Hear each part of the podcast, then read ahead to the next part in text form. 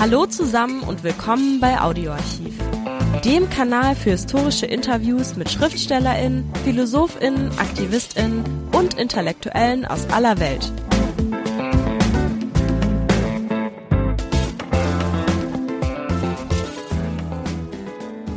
Hallo, das Gespräch mit Adel Theodor Khoury dreht sich um die Zeitschrift Muslimische Revue. Sie erschien 1924 zum ersten Mal in Berlin-Wilmersdorf und ist die älteste Zeitschrift gläubiger Muslime in Deutschland. Seit Anfang der 80er Jahre des 20. Jahrhunderts wurde sie vom Zentralinstitut Islamarchiv in Soest herausgegeben. Nachdem das Institut, gegründet 1927, 2016 geschlossen wurde, ging das Archiv, in dem die Geschichte des Islam in Deutschland in Urkunden und Belegen seit der ersten islamischen Gemeinde 1739 in Mannheim dokumentiert ist, an die Universität Münster. Dort war von 1970 bis zu seiner Emeritierung 1993 Theodor Adel Kuri Professor für allgemeine Religionswissenschaft an der Katholisch-Theologischen Fakultät. Theodor Adel Khoury wurde 1930 in Tebnin im Libanon geboren studierte bei den melkitischen Paulisten im Libanon Philosophie und Theologie sowie Islamwissenschaft in Beirut und Lyon. Einer der Anliegen Theodor Adel Churis war der christlich-islamische Dialog, den er als zentralen Bestandteil der Integration von Migranten in die deutsche Gesellschaft verstand. Seine Koranübersetzung in die deutsche Sprache gilt als bedeutend. Links dazu in den Shownotes sein Eintreten für die erstmalige Möglichkeit des Studiums der islamischen Theologie in Deutschland als entscheidend. Theodor Adel Khoury verstarb mit 94 Jahren im Juli 2023 in Bonn. Das Gespräch wurde Anfang der 90er Jahre aufgezeichnet. Zu Beginn ist die Aufnahme etwas dumpf, aber dennoch verständlich. Viel Spaß. Herr Khoury, Sie sind Professor für Religionswissenschaft an der Universität Münster und haben die Zeitschrift Muslimische Revue seit ihrem neuen regelmäßigen Erscheinen in den 80er Jahren begleitet.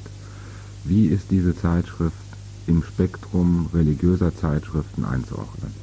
Die Zeitschrift Muslimische Revue zählt in meinen Augen zu den Organen des gemäßigten Islams hier in der Bundesrepublik Deutschland. Das heißt, dass diejenigen, die Redaktion, das Islamarchiv, das dahinter steht und dass der Islamrat für Deutschland, die haben sich hervorgetan als Sprecher des gemäßigten Islams und das kommt zum Ausdruck gerade in dieser äh, Zeitschrift Muslimische Revue. Das kann man darin erkennen, dass diese Revue dialogoffen ist.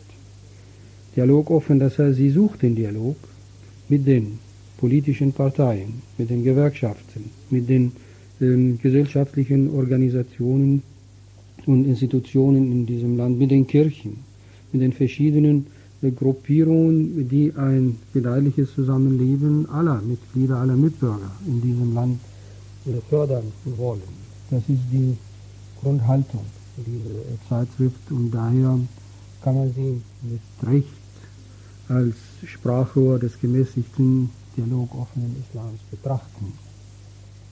Man kann es daran erkennen, dass äh, nicht nur Muslime dort zu Wort kommen, sondern dass die Redaktion immer wieder bemüht ist, auch Christen, auch Nicht-Muslime äh, zu gewinnen als Autoren, äh, die ihre weitere Beiträge leisten bei der Veröffentlichung der verschiedenen Nummern. Und das ähm, empfinde ich als ein positive, als einen positiven Punkt, positive Richtung ähm, in dieser, in dieser Zeitschrift.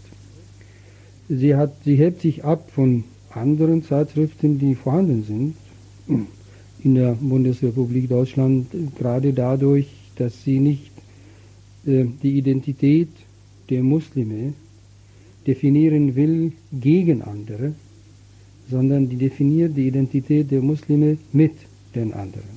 Und das ist sehr wichtig, wenn man tatsächlich das gedeihliche Zusammenleben der Menschen, aller Menschen in dieser Gesellschaft fördern will. Nun gibt es in der Gesellschaft ja nicht nur in der bundesrepublikanischen Gesellschaft ja nicht nur den Unterschied zwischen Christen und Muslimen, sondern auch den Unterschied zwischen Gläubigen und Nichtgläubigen. Wie reagiert die Zeitschrift auf Phänomene der deutschen Gesellschaft wie Ausländerfeindlichkeit, äh, die ja auch nicht religiöse und religiöse Menschen betrifft und die auch diese Ausländerfeindlichkeit einhergeht mit einem Bild des Islams, an dem Muslime auch selber Schuld haben. Ich erinnere an äh, radikale muslimische Gruppen in Deutschland, die äh, Mitbürger unter Druck setzen und so weiter und so fort. Wie reagiert diese Zeitschrift darauf? Soweit ich das übersehen kann, äh, reagiert die Zeitschrift auf solche Phänomene äh, unter zwei Gesichtspunkten. Erstens, sie stellt fest, dass sie auf dem Grund des Glaubens steht. Ihr Fundament ist der islamische Glaube. Das ist wichtig, dass man weiß, das ist nicht eine neutrale Zeitschrift, das ist ein Sprachrohr gläubiger Muslime. Aber dieser Glaube, wie, wie ich vorhin gesagt habe, richtet sich nicht gegen den anderen, sondern ist offen für ja, ein Zusammenleben, eine Zusammenarbeit mit den anderen, so dass diese Zeitschrift ähm, verurteilend reagiert gegen Übergriffe auch von Muslimen, die nach ihrer Meinung auf der Grundlage ihres Glaubens berufen sind, gegen andere vorzugehen. So dass äh, gerade hier in dieser Zeitschrift eine andere Auffassung des Glaubens zum Ausdruck kommt. Die Auffassung, das Verständnis eines Glaubens, das in sich tolerant sein will, gemäßigt sein will, offen für die anderen. Das heißt, äh, sie möchte nicht äh, sagen, unser Glaube, unser Glaube äh, zwingt uns, gegen den anderen vorzugehen und uns so zu definieren, dass wir eine, sagen wir, eine Elite oder irgendwie eine ausgewählte Gesellschaft, auserwählte Gesellschaft sind oder Gemeinde sind, sondern, wie Abdullah einmal ausgedrückt hat, wir wollen Deutsche sein, muslimischen Glaubens. Und das ist ein Programm. Deutsche sein, das heißt, wir respektieren den Grundkonsens dieser Gesellschaft, die, der auf Toleranz gründet. Und wir wollen in diesem Sinne die Beziehung der Muslime zur, zur übrigen Gesellschaft gestalten. Und dennoch halten wir fest an unserem Glauben.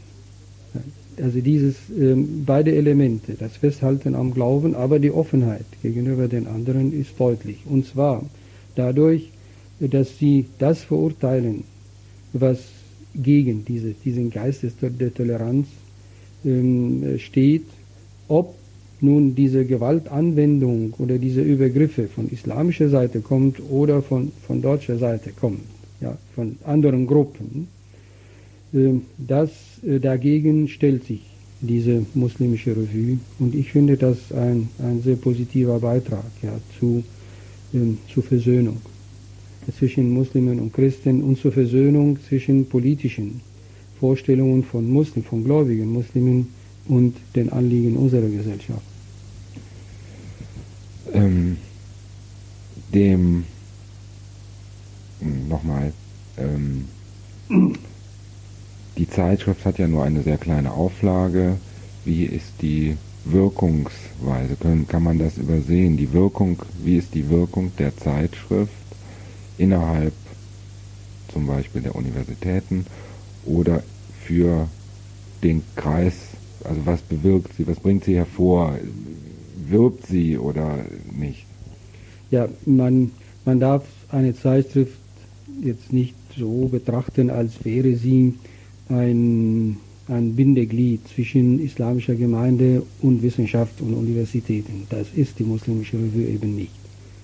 Ja, sie hat nicht diesen Anspruch, auch den universitären Bereich anzusprechen. Das ist ein Sprachrohr äh, äh, der gemäßigten islamischen Gemeinden. Und innerhalb dieser Gemeinden, die immer größer werden, äh, wirkt sie aus, ja, so dass sie den Geist dieser Gemeinden prägt. Aber man kann nicht sagen, dass die muslimische Revue nun äh, so ein, ein Forum des Dialogs mit der Wissenschaft. Ähm, in umgekehrter Richtung stimmt schon, dass Wissenschaftler unter anderem ich auch. Ja, ich schreibe auch in diese Zeitschrift, dass Wissenschaftler, äh, wenn sie selbst in, im Sinne der Versöhnung und des Dialogs arbeiten wollen, bereit sind, äh, diese Signale an die Adresse der islamischen Gemeinden zu schicken. Ich bin ja ein katholischer Theologe und ich suche denn die Versöhnung zwischen Christentum und Islam, zwischen westlicher Gesellschaft und islamischer Tradition und bin dann gerne bereit, in diese Zeitschrift zu schreiben, Beiträge ja, zu veröffentlichen. Aber es ist nicht so, dass diese Zeitschrift, sagen wir, äh, ein, ein Forum für den Dialog mit der, mit der Wissenschaft ist. Sie muss auch nicht sein. Ja, das ist nicht ihr Anspruch und das ist auch nicht ihre Aufgabe. Ich sehe ihre Aufgabe zunächst einmal innerhalb der islamischen Gemeinschaften, dass sie eine Haltung prägt, oder wenigstens dazu beiträgt, eine Haltung hervorzubringen, äh, die, die es ermöglicht, ähm, die Muslime zu integrieren in einer Gesellschaft, die sie ja nicht ablehnen will, sondern aufnehmen will als loyale Bürger oder Mitbürger. Das ist das eine. Auf der anderen Seite ist die auch, die hat eine Aufgabe gegenüber den Nichtmuslimen, um zu signalisieren, dass nicht alle Muslime sagen wir, ähm, militante Fundamentalisten sind, die diese Gesellschaft vielleicht schroff ablehnen, sondern eine ganze, ähm, eine große Anzahl von muslimischen Gemeinden, nicht nur einzelnen Muslime, muslimischen Gemeinden, eben eine andere Haltung haben, diese Haltung der Offenheit und äh, gegenüber dieser Gesellschaft und eigentlich der Identifizierung mit dieser Gesellschaft äh, vertritt und auch anstrebt. Ähm, nun existiert die muslimische Revue seit 1924 und begeht im Januar ihr 70-jähriges Bestehen. Sie ist nicht regelmäßig erschienen. Äh, gibt es von Seiten der Religionswissenschaft eine, hat man von Seiten der Religionswissenschaft diese Zeitschrift beobachtet von Anfang an und äh, geguckt, was sie gemacht hat? Gibt es dort Erkenntnisse über diese Zeitschrift? abgesehen davon, wie sie entstanden ist und so weiter. Ja, da bin ich schon überfragt. Also ich habe die, die vorherigen Jahre also nicht mit, äh, mitverfolgt. Die ist zwar damals erschienen in der Moschee in Berlin, ähm, wo der Islam zunächst mal vertreten von der Ahmadiyya, das ist zurzeit eine, eine Gruppe, die ausgeschlossen worden ist, also vom offiziellen Islam. Ja. Aber damals war gar keine andere Gemeinde da. Und äh, ich habe es nicht, Sie können das nicht. Ja, das bringt ja nicht. Das bringt nichts ja, die, damalige Rolle war eine ganz. Nee, wir, wir, können das, brauchen wir nicht, das schneide ich so raus. Ähm, die Zeitschrift Muslimische Revue hat ja nur eine ganz kleine Auflage. Äh, nun denkt man, in Deutschland leben 1,8 Millionen Muslime. Äh, es gibt so eine Zahl über den Daumen, sagt man 10% sind praktizierende Muslime und die Zeitung liegt bei einer Auflage von 3000. Wie kommt das? Man muss berücksichtigen, dass äh, die praktizierenden Muslime nicht alle Akademiker sind oder Intellektuelle oder mh, mm, Leute, die eine besondere Bildung genossen haben. Gleich geht's weiter mit dem Interview. Zuvor noch der kurze Hinweis. Liked uns, wenn es euch gefällt. Und ähm, zweitens, die meisten, gerade diese äh, gläubigen Muslime sind Türken. Wenn sie lesen, dann lesen sie eben türkische Literatur, also die, die Tageszeitung und, und türkische Literatur. Sie haben noch zu wenig Zugang äh, zu islamischen Literatur in deutscher Sprache. Aber es ist damit zu rechnen, dass die nächste Generation, die dann die deutsche Schule hier besucht hat oder die Universität besucht hat, doch mehr Interesse zeigen könnte ja, an islamischer Literatur in deutscher Sprache. Ob das ähm, der Zeitung jetzt verhilft zu einer höheren Auflage, das wäre zu wünschen. Das wäre zu wünschen. Aber man muss auch bedenken, dass viele andere Gruppierungen ihre, jeweils ihre eigene Zeitschrift heraus, herausbringen. Die Konkurrenz also mit der türkischen Literatur für die Türken, der jugoslawischen Literatur für die Bosnier, die bei unter uns hier leben, und oder die arabische Literatur für die muslimischen äh, Mitbürger aus arabischen Ländern, das ist eine echte Konkurrenz für eine Zeitschrift in deutscher Sprache. Aber wie gesagt, es wäre zu hoffen, dass äh, mehr Muslime äh, diese Zeitschrift ernst nehmen und sie lesen, denn das ist wirklich ein guter Geist innerhalb der islamischen Gemeinde. Hm, jetzt, wenn man die Zeitschrift ein bisschen liest, sieht man auch, dass äh, die Zeitschrift die Literatur, die in deutscher Sprache über den Islam erscheint, mitverfolgt, kritisch mitverfolgt. Wie ordnen Sie das ein? Ja, kritisch mitverfolgt, das ist vielleicht zu viel gesagt. Ab und zu erscheint eine Rezension, wenn der eine oder andere Mitglied des Islamrates oder ein intellektueller Muslim seine andere, andere Meinung vertritt als äh, der Autor eines Buches oder wenn Sie aufmerksam machen wollen auf ein besonders wertvolles Buch, da kommen Sie eben zu Wort. Aber es ist nicht so, dass die muslimische Revue ähm, regelmäßig Buchbesprechungen veröffentlicht. Sie listet auf, was erschienen ist und was Ihnen, also was die Redaktion als wertvoll oder interessant erscheint. Das wäre zu wünschen, ja, dass diese Zeitschrift diese Sparte entwickelt, indem sie Stellung nimmt zu äh, zur Literatur, die in Deutschland erscheint. Es ist noch nicht in meinen Augen genug entwickelt. Ich habe auch manchmal den Eindruck, wenn man die Zeitung liest, dass sie nicht kritisch genug ist in ihren Beiträgen, dass sie sich auf der einen Seite äh, sehr an der Oberfläche bewegt, was zum Beispiel Termine, es gibt also regelmäßige Termine und solche Sachen, aber in die Auseinandersetzung, in die religiöse Diskussion innerhalb des Islams eigentlich nicht eingreift. Also der deutsche Leser, der nicht Muslim ist, wird über die Unterschiede im Islam, wie sie sich und die verschiedenen Meinungen innerhalb des Spektrums nicht sehr viel erfahren über diese Zeitschrift. Gut, das, das hängt an der, am Selbstverständnis dieser Zeitschrift. Das ist keine wissenschaftliche Zeitschrift für die wissenschaftliche Diskussion. Das habe ich vorhin äh, angedeutet. Das ist ein Sprechorgan für eine Organisation. Und daher die Termine und so weiter und auch die Nachrichten aus der Zentrale, also was, was im Islamarchiv geschieht und was der, der Islamrat für Deutschland äh, für Beschlüsse gefasst hat. Das ist so ein Mitteilungsblatt dann für ähm, diese verschiedenen Gemeinden, die angeschlossen sind. Ähm, das ist kein wissenschaftliches Forum ja, für die wissenschaftliche Diskussion. Und das hängt damit auch äh, zusammen, dass sehr oft die äh, Autoren, die da vielleicht da drin schreiben, nicht alle theologisch geschulte Leute sind, die dann gerade diese äh, religiösen Fragen nun wissenschaftlich behandeln wollen und können. Ähm, wie verhält sich denn, wie verhalten sich die oder wie ist die Zeitschrift einzuordnen, äh, wenn man die religiösen Zeitschriften der Kirchen, der katholischen wie der protestantischen Kirche dazu nimmt. Wie könnte man sie ein und gibt es da einen Vergleich, den man machen könnte und sagen könnte, das ist so eine Zeitschrift wie die so und so Zeitschrift bei den Protestanten oder bei den Katholiken? Ja doch, da könnte ich mich vorstellen, mir vorstellen, dass, dass man sich vergleichen kann mit einer Bistumszeitung oder äh, was ähm, einmal in der Woche Wochenzeitung einer, einer Diözese oder eines Bistums bei uns im katholischen Bereich, das ist ähnlich. Ja, ähnlich. Es wird nicht äh, wissenschaftlich diskutiert über die verschiedenen theologischen Fragen, sondern es werden Nachrichten gegeben, es werden Hinweise äh, für das christliche Leben, es werden Hinweise auf die, die, die, Richtung, die man da einnimmt, Stellung nimmt, äh, nimmt man auch Stellung zu, zur Aktualität der, der politischen äh, Lage. Ja.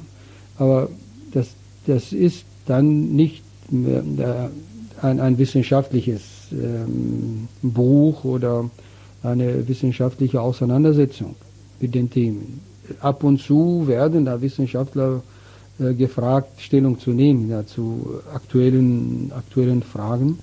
Aber äh, Bistumszeitungen verstehen sich nicht ja, als Forum für die wissenschaftliche Diskussion. Und so ähnlich ja, ist die muslimische Revue nicht das Forum die wissenschaftliche Diskussion, sondern eben Mitteilungen und ähm, richtungweisende ähm, Beiträge, äh, die eigentlich etwas, eine Richtung, ja, eine, eine Richtung vertreten wollen und durchsetzen wollen innerhalb des Islams. Ja. Verstehen Sie, das ist die politische Situation der Muslime hier als Minderheit. Sie müssen ihre eigene Identität in einem nicht-islamischen Land definieren. Als Minderheit, nicht als Mehrheit, sondern als Minderheit und die Wege suchen, wie sie zurechtkommen in diese Rolle als Minderheit, die eigentlich traditionell sehr wenig bekannt ist in der islamischen Tradition. Die islamische Tradition geht normalerweise davon aus, dass die Muslime die Mehrheit sind und gegenüber den Minderheiten Toleranz zeigen. Jetzt leben sie hier bei uns als Minderheit und suchen dann ihren Weg, eine Haltung, eine angemessene Haltung gegenüber einer Mehrheit, die nicht islamisch ist. Das ist ein ziemlich schweres Unterfangen. Äh, also diese gesellschaftspolitische Seite, so scheint mir, ist die Hauptrichtung, also diese Zeitung. Das ist nicht eine theologische Zeitschrift. Das ist sehr interessant. Spiegelt sich denn das ähm, Finden einer gesellschaftlichen Position der verschiedenen muslimischen Gruppen gegenüber dem säkularen Staat, also das Leben als Minderheit, spiegelt sich das darin wieder, dass diese Zeitschrift 1984 neu gegründet wurde, regelmäßig erschien. Ist das eine Folge des Prozesses, zum Beispiel der Arbeitsmigration äh, türkischer Gastarbeiter nach in die Bundesrepublik? Ja, ist auf jeden Fall, der spielt als, äh, eine Rolle als Faktor.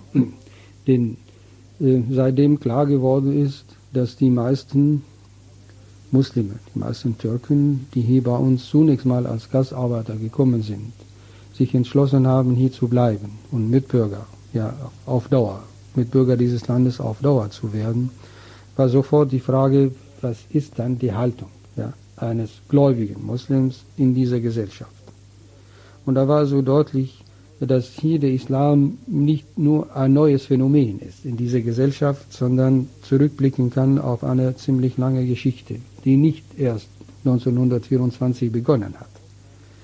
Und da war hier die Wiederaufnahme dieser Zeitschrift ein Zeichen, sollte ein Zeichen sein dafür, dass der Islam eigentlich zu dieser Gesellschaft gehört. Von seinem Selbstverständnis her, nicht nur von, von der Bereitschaft dieser Gesellschaft muslimische Gemeinden hier anzunehmen und in ihre äh, Ordnung, Gesellschaftsordnung aufzunehmen. Das sollte also ein Signal sein, dass dieser Islam sozusagen auch als Minderheit Bestandteil ist dieser Gesellschaft. Und er will sich auch so verstehen, als zu dieser Gesellschaft zugehörig. Und daher die Wiederaufnahme dieser, ähm, dieser ähm, Zeitschrift, die dann deutlich macht, da ist eine Tradition, die wieder aufgenommen wird. Es wird nicht eine ganz neue Richtung hier in, in, ähm, in die Welt gesetzt, sondern es gibt eine Tradition und diese Tradition soll lebendig werden. Das ist gut, so wenigstens die Intention, schätze ich, der, der Redaktion, der Herausgeber. Das ist gut für die Bewusstseinsbildung der islamischen Gemeinden und es ist gut für ähm, das Empfinden der übrigen Gesellschaft, der nicht-islamischen Gesellschaft in diesem Land. Ähm, da noch eine weitergehende Frage. Man kann ja jetzt sagen, in vielen islamischen Ländern spielt der Islam nicht nur eine Rolle als Religion, sondern auch als äh, Gesetzgeber zum Beispiel in das Personalgesetz, das Familiengesetz ist sehr häufig geprägt von islamischen Leitlinien. Äh, das ist ja nun hier nicht der Fall. Und dennoch kann man ja sagen, die Scharia nicht in allen Teilen, aber in weiten Teilen ist ja sehr zentral für den islamischen Glauben. Wie ist das vereinbar für die Muslime in einem säkularen Staat? Das ist eine sehr wichtige Frage. Die Frage, die stelle ich ständig. Ja. Äh, meinen muslimischen Freunden, die sollen ihre Identität definieren als muslimische Minderheit in einem nicht-islamischen Staat. Das ist auch möglich, denn es gibt eine maximale Forderung oder maximale Definition dieser Identität oder eine optimale. Optimal wäre für die Tradition des Islams, dass der Staat islamisch ist, dass die Gesamtgesetzgebung islamisch ist und dass der Muslim ja äh, unter dem Gesetz dieses Staates lebt. Das ist die optimale Definition seiner Identität. Aber die Rechtstradition des Islams kennt eine andere Definition der Identität der Muslime in einem nicht-islamischen Staat, indem man sagt, konstitutiv für die Identität eines Moslems ist nicht, sagen wir, das Gesetz über Familie im Allgemeinen. Das ist nicht das Gesetz über die äh, gesellschaftlichen Beziehungen der Menschen zueinander im Geschäftsleben, im Wirtschaftsleben und so weiter. Äh, konstitutiv für die Identität des Moslems sind die religiösen Pflichten, die Religionsfreiheit. Also wenn ein Staat wie der Bundesrepublik Deutschland den Muslimen Religionsfreiheit gewährt, garantiert, Sicherheit für ihr Leben und für die Religionsausübung. Das heißt, dass sie beten können, fasten können, ihre Abgabe entrichten können, eine Wallfahrt nach Mekka gehen und auch ihren Glauben bekennen können. Dann heißt das, sie sind, sie leben nicht dann in einem islamfeindlichen Staat, sondern in einem islamfreundlichen Staat. Und das reicht aus zur Definition ihrer Grundidentität. Wenn das der Fall ist, das, das machen nicht alle Rechtsschulen des Islams, ja, aber die, die größte Rechtsschule des Islams, die Hanafitische Schule, zu der die Türken gehören, definiert, hat eine, also diese Identität, definiert ein, sagen wir, eine Grundidentität des Muslims in, ja, im Hinblick auf die Rechtssicherheit für das Leben, das Eigentum und die Religionsausübung. Sodass die Mehrheit der Muslime hier davon ausgehen kann, dass sie als Minderheit hier leben dürfen, ohne ihre Identität in Frage zu stellen. Das gilt dann auch für bestimmte familiäre Gesetzgebung? Gilt das auch in, äh, für bestimmte kulturelle Traditionen, türkische kulturelle Traditionen? Gut, wenn, wenn Sie von Kultur reden, dann ist der Islam als Religion jetzt außen vor, ja, von Kultur. Also die Frage jetzt die Integration, ja, die inter kulturelle Integration. Das ist, glaube ich, ein sehr wichtiges Thema und sehr schwieriges Thema. Denn wenn man in einer anderen Gesellschaft lebt als Minderheit, da kann man seine Identität definieren wollen im Gegensatz zu der Mehrheit. Ja. Und man zieht sich zurück auf seine kulturelle Tradition und sagt, die will ich wahren, damit ich nicht mich verliere in diese, diese Mehrheit. Das ist ein Standpunkt. Aber dann müsste man sehen, wo, die, wo eine Möglichkeit besteht, diese kulturelle Identität zu wahren, ohne jetzt sich gegen die Mehrheit zu stellen gegen die Mehrheit. Das ist immer dieses, dieses kleine Wort, das ist das Wichtigste. Gegen die anderen. Man darf nicht seine kulturelle Identität gegen die anderen definieren wollen, sondern man muss sehen, welche Brücken möglich sind, dass diese eigene Identität, auch die kulturellen Auswirkungen dieser Identität, äh, haben wir abgestimmt werden können auf äh, die, Identität, die kulturelle Identität der Mehrheit. Das ist ein schwieriges Thema. Warum ist es schwierig? Weil bislang die deutsche Gesellschaft auf dieses Problem nicht vorbereitet worden ist. Man redet davon, multikulturelle Gesellschaft. Aber bislang ist es nur ein politisches Ziel definiert worden, also von, von Politikern. Aber bislang weiß man nicht, welche Wege dorthin führen. Die, islamische die, die deutsche Gesellschaft ist auf, dieses, auf die Lösung dieses Problems in keiner Weise noch richtig vorbereitet. Und die islamische Gemeinde, weil gerade die Mehrheit dieser diese Gemeinde nicht gerade Intellektuelle sind. Ja. Sie haben sich auch nur zu wenig Gedanken darüber gemacht, wie sie das schaffen sollen. Das ist, glaube ich, ein großes Desiderat, ein Wunsch, dass, dass man an die Lösung, an die konkrete Lösung dieses Problems herangeht. Danke, dass ihr bei Audioarchiv dabei wart. Folgt uns, dann verpasst ihr keine Folge. Und vergesst nicht den Like-Button. Bis nächste Woche, euer Audioarchiv-Team.